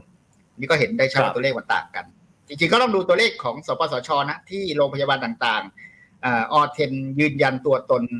ผู้ที่จะเข้าสู่ระบบการดูแลรักษาทั้ง home isolation community isolation โรงพยาบาลโรงพยาบาลสนามหรือเจอแจกจบ ตัวนี้น่าจะบอกได้ครับ เข้าใจว่าวันหนึ่งก็ประมาณหนึ่งแสนรายนะ ที่ยืนยันตัวตนขอเข้าระบบการรักษาโควิดโรงพยาบาลต้องยืนยันครับใหญ่เพราะว่าเราเราต้องเบิกเงินคืนจากสปสช ครับครับถ้าอย่างนั้นแล้วไอ้มาตรการเจอแจกจบที่ว่า แล้วคุณหมอบอกว่ามันจะกลายเป็นเจอจอดจบเนี่ยโดยเฉพาะในพื้นที่กรุงเทพมหานคร มันบ่งชี้ถึงปัญหาอะไรที่พี่น้องประชาชนตอนตอนนี้เจอบ้างฮะคือเราเราไม่อยากให้เป็นอย่างนั้นนะไม่อยากให้เป็นเจอจอดจบเนาะคือเจอแจกจบมาถูกทางไหมถูกทางนะถูกทางโอไมคอนส่วนใหญ่อาการไม่มาก แต่ว่าสิ่งที่เราพบก็คืออ่าพอเขาตรวจเอทีเคที่บ้านแล้วก็เป็นโควิด เนี่ย แล้วเขาจะทำไงต่อ โอเคละบางคนก็รู้สึกว่าตัวเองมีมีความเข้าใจนะ ดูแลตัวเองได้ ไม่ต้องไปรับบริการที่โรงพยาบาลก็ได้หาฟ้าทลายโจรกินบ้างอะไรบ้างว่าไป แต่ก็จะมีคนอีกกลุ่มหนึ่งที่มีความกังวล แล้วก็รู้สึกอยากจะไปตรวจไปรับบริการที่โรงพยาบาล ประเด็นก็คือว่าโรงพยาบาล ในกรุงเทพก็มีเยอะแหละ แต่ว่าศักยภาพหรือการการรองรับกรณีเจอแจกจบเนี่ยอย่างน้อย เข้าใจว่าน่าจะรองรับได้หมื่น หมื่นคนไม่รู้ถึงไหมหมื่นสองหมื่นไม่เกินนั้น ซึ่งซึ่งก็ไม่น่าจะเพียงพอกับกับความต้องการของของผู้ป่วยครับซึ่งไอไอมาตรการเจอแจกจบเนี่ยครับคุณหมอ มันต้องสร้างความรู้ความเข้าใจที่ถูกต้องให้กับพี่น้องประชาชนด้วยว่าอะพอได้มาแล้ว หรือว่าไม่ต้องเข้าโรงพยาบาล การดูแลรักษาตัวเองการกักตัวเนี่ย มันต้องเป็นยังไง แต่ว่าตอนนี้เนี่ยคุณหมอว่าความความรู้ความเข้าใจของพี่น้องประชาชนเนี่ยมันไปในทิศทางที่ถูกต้องในทิศทางเดียวกันแล้วหรือยังฮะ ความความรู้สึกผมก็คือ ดูเหมือนทุกคนมีความรู้พอสมควรนะ ตอนที่ตัวเองไม่ติดโควิด ตอนที่ไม่เป็น ใช่ใช่เพราะเราเป็นปุ๊บเนี่ย มันจะมีคำถามที่ความกังวลเพิ่มเข้ามา ถ้าผมรับโทรศัพท์จากที่ผมรับโทรศัพท์เนี่ยไม่ว่าจะเป็นคนในจนะหรือว่าที่เรารู้จักกันเนี่ยผมผมเพราะว่าทุกคนมีความรู้ดีตอนก่อนติดโควิดแต่พอเป็นโควิดขึ้นมาเนี่ยมันจะมีความไม่มั่นใจ มีความกังวล มีความรู้สึก มีคำถามหลายคำถามที่อยากจะอยากจะ clarify อยากจะทำให้ชัดเจน ซึ่งสิ่งเหล่านี้เนี่ยถ้าถ้ามีระบบรับโทรศัพท์ช่วย แล้วก็ส่งยาให้ที่บ้าน อันนี้จะช่วยมากเลยนะส่งยาให้ถึงบ้านโดยเร็ววันที่เราพบคือมีระบบรับโทรศัพท์ หรือว่าแต่ก็ยังโทรโทรที่บ่นว่าโทรไม่ติดยังเยอะหนึ่งสามสามศูนย์อีกอย่างต้องมีเบอร์อื่นช่วยสามสามศูนย์น่าเห็นใจมากนะเบอร์เดียวรับเจ็ดแปดเกินมันมันมันหนักหนามาก แล้วก็ถ้า เราส่งยาที่บ้านส่วนใหญ่ก็สามวันสี่วันก็ยังไม่ได้ยาเนี่ยที่เสียงบ่นว่าหายก่อนแล้ว ถึงจะได้ยามาเป็นต้นหรือว่าถ้าไปโรงพยาบาลโรงพยาบาลไหน ปิดบัตรแล้วจะรับไม่รับอะไรเงี้ย ก็ไปเกอร์ต้องเปลี่ยนโรงพยาบาลเพราะว่าโรงพยาบาลในกรุงเทพไม่เหมือนต่างจังหวัดใช่ไหมครับมาอำเภอจะได้เนี่ยมีผมโรงเดียวยังไงก็ต้องรับกรุงเทพมีหลายโรงนั้นนั่นก็เป็นปัญหาของกทบซึ่งต้องจัดการครับ อืมคุณหมอครับ คือตอนนี้เนี่ยปัญหาที่พี่น้องประชาชนเจอ เอา เอาคนที่ติดโควิด กับคนที่เสี่ยงสูงก็คืออยู่กับอยู่ใกล้ชิดกับคนติดโควิดก่อน ปัญหาหนึ่งที่คนเจอเยอะมากนะครับ ก็คือว่าหลายหลายท่านเนี่ยเขาไม่สามารถทำโฮมไอโซเลชันที่บ้านได้ แล้วพอเขาจะไปที่อื่นเนี่ย บางทีที่อื่นก็ไม่รับ บางทีที่อยากจะรับก็เต็มไอ้ตรงนี้เนี่ยคือภาครัฐคุณเหมือนว่า มันจะนิ่งเฉยไปไหมฮะในช่วงหลังที่ผ่านมาอันนี้ก็ต้องเข้าใจความจริงในปัจจุบันว่า พื้นที่หรือสถานที่ที่จะทำ community isolation หรือโรงพยาบาลสนามนี่น้อยลงมาก อันนี้ชัดเจนทั้งประเทศ น้อยลง โรงเรียนก็เปิดโรงเรียนแล้ว จะใช้โรงเรียนก็ลำบากโรงแรมก็ไม่อยากจะให้ใช้แล้ว เพราะเขาก็อยากจะเปิดธุรกิจเขาแล้วเป็นต้น ดังนั้นเนี่ยเลือกก็ก็จะเหลือเลือกการการดูแลที่บ้านนี่แหละครับ เป็น home isolation เป็นเป็นทางเลือกที่ดีนะ ถ้ามีระบบการประสานกับโรงพยาบาลหรือวิชาชีพสุขภาพได้สิ่งนี้ก็เป็นเรื่องยาก พอสมควรเพราะจอพอเยอะๆเราก็โทรกันไม่ทันไลน์กันไม่ติทัดนต่อยากไม่ทันอืมก็ทำให้เป็นปัญหา ก็เลยครับนำมาสู่เจอแจกจบ อะงั้นงั้นเทสที่ผมคิดว่าหัวใจสำคัญของเจอแจกจบก็คือว่า โอเคละคนหนุ่มคนสาวคนที่ฉีดวัคซีนแล้ว คนที่อาการไม่มากอะเจอแจกจบไป อืม แต่กว่าเขาจะมาเจอเราเนี่ยมันก็ไม่ง่ายนะเพราะคิวมันเต็ม ที่จะอ่าเข้ามาตลอดนะครับ ผมโดยส่วนตัวนะผมก็นั่งคิดนะว่าจะช่วยแก้ปัญหาไง ผมคิดว่าอืมอ่าทุกคนสวอป ATK เองเนี่ย พอพอได้แล้วกระแสเรื่องสวอปตัวเองเนี่ยพอได้ครับพอจะทำเป็นแล้วช่วยช่วยกันทำได้ พอ positive ปุ๊บ positive ปุ๊บผมคิดว่าน่าจะมีช่องทางพิเศษช่องทางด่วนสำหรับคนที่อายุ 60 ปีขึ้นไป และมีโรคประจำตัวอืมเพราะว่าคนกลุ่มนี้เนี่ย ควรจะเข้าถึงระบบบริการให้เร็ว และและมีมีแน่มีมีโอกาสที่เข้าถึงให้ได้ด้วยความแน่นอนภายในวันเดียวครับไม่ เกินสองวัน ถ้าถ้าถ้าคนแก่ผู้สูงอายุมาเข้าช่องเดียวกับคนหนุ่มคนสาว มันมีช่องเดียวคือหนึ่งหนึ่งสามหนึ่งสามสามศูนย์หรือมีช่องเดียวคือต้องไปโรงพยาบาลกันครับมันก็เขาก็เข้าเข้าช้าเข้าไม่ถึงท่านให้เขาเป็นคนเสี่ยงอืมแล้วก็มีมีโอกาสที่จะปอดบวม มีโอกาสที่จะใส่ท่อช่วยหายใจ มีโอกาสที่จะเสียชีวิตมากกว่า อันอันผมคิดว่าหัวใจตอนนี้ของการจัดการคือภายใต้ ความโกลาหลเนี่ย ต้องมีช่องทางพิเศษสำหรับคนกลุ่มนี้ ไม่งั้นไม่งั้นเรื่องนี้ก็จะแก้ยากมากครับ เออแล้วอันนี้อันนี้ผมถามคุณหมอว่าปัจจุบันนี้เนี่ยด้วยความที่มันเป็นโอมิครอนแล้ว แล้วมันมีเจอแจกจบเนี่ย นั่นหมายความว่าคนเราเนี่ยต้องมีวินัยในตัวเองค่อนข้างมากนะฮะกับมาตรการเนี้ยเพราะฉะนั้นอะอย่างอย่างคนที่เป็นโควิดเนี่ย อันนี้เข้าใจได้ว่า ผมเชื่อมั่นว่า 90กว่าเปอร์เซ็นต์ถ้ารู้ตัวว่าเป็นเนี่ยก็อยากจะกักตัวอยากจะแยกตัวแหละ แต่ทีนี้คนเสี่ยงสูงอะคุณหมอ ตอนนี้ครับคนเสี่ยงสูงที่ไปสัมผัสใกล้ชิดกับคนที่ติดโควิดมาเนี่ย เขาต้องกักตัวกี่วันฮะ ข้อกำหนดปฏิปัจปัจจุบันนี้ณวันนี้เนี่ยฮะจริง ๆ จริง ๆ ถ้าถ้าเสี่ยงสูงจริงนะครับ เช่นคนในครัวเรือนเดียวกัน ก็ถ้าเราคิดว่าเรามีโอกาสติดแน่ ๆ ก็ให้ทำตัวประดุดเราติดไปเลย สักห้าวันนะกักตัวสักห้าวันอืมในวันนี้แล้วอีกห้าวันตรวจซ้ำครั้งหนึ่งแต่ถ้าครับคำว่าเสี่ยงสูงแบบอ่าเป็นเพื่อนร่วมคุณหมองานผมอะผมสมมุติอย่างนี้ได้ไหมว่า ถ้าสมมุติว่า มีคุณผู้ชมบอกไปกินข้าวกับเพื่อนมาเมื่อวันก่อน แล้วเพื่อนติดโควิด แบบเนี้ยเราต้องกักตัวไหมถ้าเราประเมินว่ากินข้าวด้วยกันก็จริง แต่ว่าไม่ได้กินข้าวจานเดียวกัน ไม่ได้จ้วงกันเข้าไปในหม้อสุกี้เดียวกันครับ ความเสี่ยงก็ไม่ถึงกับมากนักก็อาจจะอืมดูแลตัวเองให้ดี ออกไปข้างนอกได้ แต่ใส่หน้ากากให้มิดชิดล้างมือบ่อยๆอย่าไปในที่ชุมชน ก็ก็พอจะได้เพ ราะว่าในความเป็นจริง แต่แต่เขาต้องกด ATK ก่อนนะ ถ้า ATK ได้กระทีอืมโอเคครับความเสี่ยง แต่ก็ทำธุระปะปังในระดับหนึ่งได้ ไม่งั้น สภาพสังคมก็จะลำบากมาก เศรษฐกิจก็จะแย่มาก เออครับงั้นเน้นอืมเน้นดูแลตัวเองครับ ภายใต้การประเมินความเสี่ยงของตัวเอง เพื่อที่จะลดการแพร่เชื้อ ซึ่งเป็นเรื่องที่ ก็เป็นเรื่องที่ยากและต้องการวินัยสูงครับ อืมอืมคุณหมอครับ ท้ายที่สุดแล้วเนี่ยการที่ประเทศไทยของเราพยายามที่จะทำให้โควิด -19 เนี่ยกลายเป็นโรคประจำถิ่นเนี่ยณปัจจุบันนี้ทิศทางที่จะนำไปสู่จุดนั้นเนี่ยคุณหมอประเมินไว้ว่ายังไงบ้างครับเป็นทิศทางที่ต้องไปสู่เช่นนั้นแหละนะเพราะเป็นทิศทางของนานาประเทศครับ เราก็ไม่ได้แย่กว่าประเทศอื่นในเรื่องของความควบคุมวัคซีนอะไรเงี้ยเป็นต้น แต่ว่าความยอมรับของคนไทยเนี่ยก็ยังไม่มากนัก อันนี้ชัดเจน เพราะว่าครับคน ประเทศไทยเราก็สู้ภัยโควิด ด้วยการขายความกลัวนะกลัวโควิดเนี่ยมาค่อนข้างแน่นหนายาวนาน ดังนั้นเนี่ยก็ต้องค่อยๆทำความเข้าใจกัน แต่ว่าผมคิดว่าอ่าเราเราต้องจัดระบบการการดูแลคนผู้คนให้ให้สามารถเข้าถึงระบบบริการให้มากขึ้น อาจจะอืมทางโทรศัพท์ทางไลน์ทางไหนก็ได้ ไม่งั้นเนี่ยครับความเขาเวลาเขาป่วยเขาก็จะรู้สึกมีความกังวลแล้วก็ทำให้อืม ไม่รู้จะพึ่งใครอะไม่รู้จะโทรหาใครอะไรอย่างเงี้ยครับ ซึ่งครัจบริงๆแค่โทรนะช่วยได้ช่วยได้เออเออท้ายที่สุดแล้วคุณหมอครับ เราจะเป็นแบบอย่างอังกฤษได้ไหมฮะ ทุกวันนี้อังกฤษเขาก็ใช้ชีวิตกันตามปกติโอ้โหคนเข้าไปดูบอลกันเต็มสนาม หน้ากากใส่มั่งไม่ใส่มั่ง นี่ขนาดยังไม่เป็นโรคประจำถิ่นนะฮะประเทศไทยมีโอกาสที่จะเป็นแบบนั้นไหมฮะฝันไว้จะเป็นอย่างนั้นครับมีมีครับ ก็คงต้องไปเป็นอย่างนั้นแหละครับ ไม่งั้นเราก็ต้องเราต้องอยู่กับโควิดให้ได้แล้วล่ะครับ ป่วยก็รักษาไม่ป่วยก็ ทำงานต่อไป แต่ว่าครับประเทศไทยเราอาจจะดีกว่านะ เพราะว่าวินัยในการใส่หน้ากากเราดี แล้วก็อยากให้ใส่หน้ากากกันไปยาวๆจนกว่าโควิดจะหมดไปจริง ๆ ครับครับผมครับ วันนี้ขอบพระคุณคุณหมอนะครับ ครับครับครับที่เสียสละเวลามาร่วมพูดคุยกันนะครับ โอกาสหน้าเดี๋ยวเชิญคุณหมอมาคุยใหม่นะครับ วันนี้ขอบพระคุณนะครับคุณหมอครับครับครับครับครับคุณผู้ชมครับนี่คือคุณหมอสุพัฒน์ฮาสุวรรณกิจนะครับ ผู้อำนวยการโรงพยาบาลจนะจังหวัดสงขลา และประธานชมรมแพทย์ชนบทนะครับคุณผู้ชมครับอ้าวในช่วงท้ายรายการของเราในวันนี้นะครับแน่นอนแล้วครับว่า ณตอนนี้เนี่ยใครๆก็ต้องจับจ้องกับสถานการณ์สงครามรัสเซียกับยูเครนกันอย่างใกล้ชิดนะครับผลกระทบที่เกิดขึ้นตอนนี้ มันส่งผลต่อชีวิตและสังคมของคนใน 2 พื้นที่ แต่โลกของเราครับโลกของการลงทุนมันร้อนแรงต่อเนื่องไม่แพ้กันนะครับผลกระทบจากสงครามที่เกิดขึ้น